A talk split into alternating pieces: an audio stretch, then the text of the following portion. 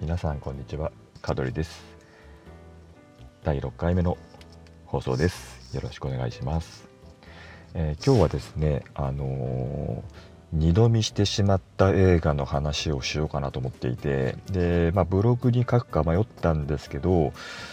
まあ、ちょっとラジオの練習をしたかったので、まあ、こちらで、えー、でまあそんな長くない話なんですぐ終わっちゃうんですけども、はい、一応記録に留めておこうと思って、え、お話しします。であのまあアマゾンの、まあ、アマゾンプライムを使ってるんですけどあの最近見た映画で思わずこう二度見してしまった。で二度見っていうのはまあ言葉の通りあの1回見終わったんだけど、まあ、やはりちょっと面白いと興味があってもう一度見てしまったってことですね。はい、で私あまりそういう経験ないんですけど、まあ、今回、ま、たまたま2本映画を見たんですけども、まあ、別々の日ですね、まあ、どちらもすごくですね二度見してしまったんですよ、はい、で、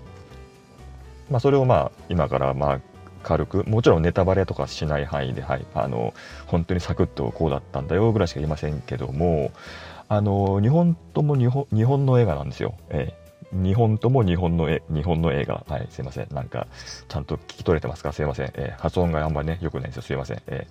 ー、で、1本目がですね、あの、100円の恋っていう、100円玉の100円ね、の恋。100円の恋っていう映画で、主演が、えっ、ー、と、安藤サクラですね、女優の。はい。で、初めに断っておきますけど、私はあの、芸能人を名前で呼ぶときに、さんとかつけません。なんでかっていうと芸能人はもうその名前自体が商品名なんですよ。なのでそこにこう「さん」とか「くん」とか「ちゃん」とかつけるのはブランドになんか「さん」とか「くん」とかつけてるような感じになるのが嫌なんでなのでこうね普段自分で人に話す時にこう芸能人の何々が何々さんとか言わないじゃないですか。大体まあねあえて周りの目を気にして3とかつけるんですけど私の場合それしないんで、まあ、多分普通にこうやってあのもう呼び捨てのまま言いますんでそこはご了承ください。はい、で話を戻しますがあの安藤サクラすごくですねあの演技うまいですね。で私正直そこそれまでね安藤サクラの作品見たことなかったんですよ。はい、でその100円の恋もあのなんかこうパッケージというかあの表紙っていうんですか？見た時になんかこう正直とってもこうなんだろうこうぶっ細工なねこの絵面なんですよでそもそも話のストーリーがこう30代アラサーかなんかの30代女性女の子のもうダメダメななんかこう何引きこもりでオタクでみたいな、うん、なんかそれがこうなんかねそこからこう展開していく話なんですけどあのこれまあ要するにボクシングに目覚めるんですよ。でそのなんだろうほとんどこう出ずっぱりで引きこもりなんだけどコンビニにこう買い物行って帰りにいつもこうボクシングジムの前通るんですよね。そうするとね、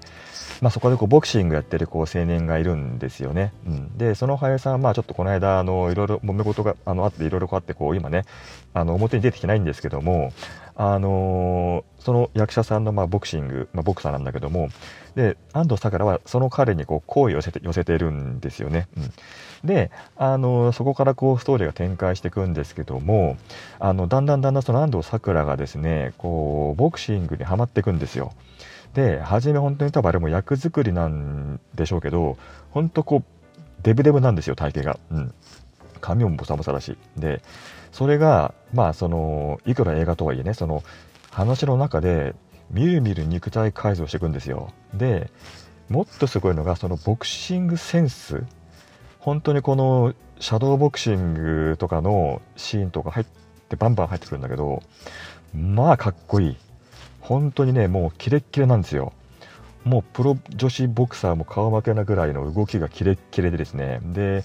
そのなんつうんだろう。まあシーンもかっこいいしその時にこうバックで流れてるこうなんだろうこうアンダーグラウンド的なミュージックもかっこいいしとにかく見ていてかっこいいんです。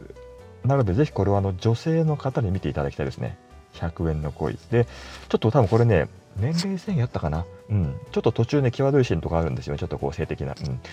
なので、まあ、その辺はちょっとこう、事前にこう、うん、あの、調べながら見ていただければと思うんですが、とてもこれは面白かったんで、私は二度見してしまいました。はい。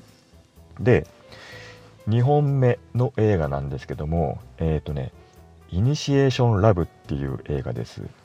でこれはあの有名な小説になったものが映画化されたらしいんですが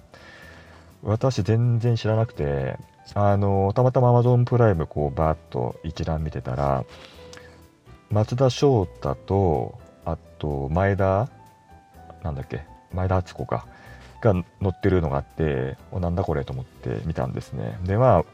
私あの松田翔太すごく好きなんですよ。かっこいいですよね。はいかっこいいです、はい、であ見てみっかと思って見たんだけどでまあ見る前になんだろうこのなんそのキャッチコピー的なものがえ、ー、と残り5分でなんだろうこう衝撃？なんか誰もが二度見するみたいな感じのコピーだったんですよ。でへえと思って、まあ、そうやれたらすごく興味があるし見たいなと思って見たんですね。で、まあ、ストーリー的にはこう1985年ぐらいの、まあ、若者のよくある普通のねこの合コンしてなんかそこでこう付き合ってとかの話なんだけどもまあ、これはもう本当にこうあまり僕が私がここで言うよりももう見てもらった方が本当にこうすんなりゼロから入れるんでとにかくこれはあのすごかったです。はい。私、本当もう二度見しましたし、本当にこの残り5分の大どんでん返しというかね、大どんでん返しって言葉がもう今古くてわからないかもしれないけど、まあその辺はまああの、あの、シリでもあの聞いてください。はい。で、本当にこのイニシエーションラブ面白かったんで、で、なんか小説版とエンディングが違うらしいんですよね。で私は小説版読んでないんでちょっと読んでみたい気もするんですがあのー、まあ、とにかく松田翔太がかっこいい、うん、あのー、本当にかっこいい。なので、あのー、小説読みたいなと半分思うんだけど自分の中での、まあ、イニシエーションラブはもう松田翔太ともう彼ですねはい、えー、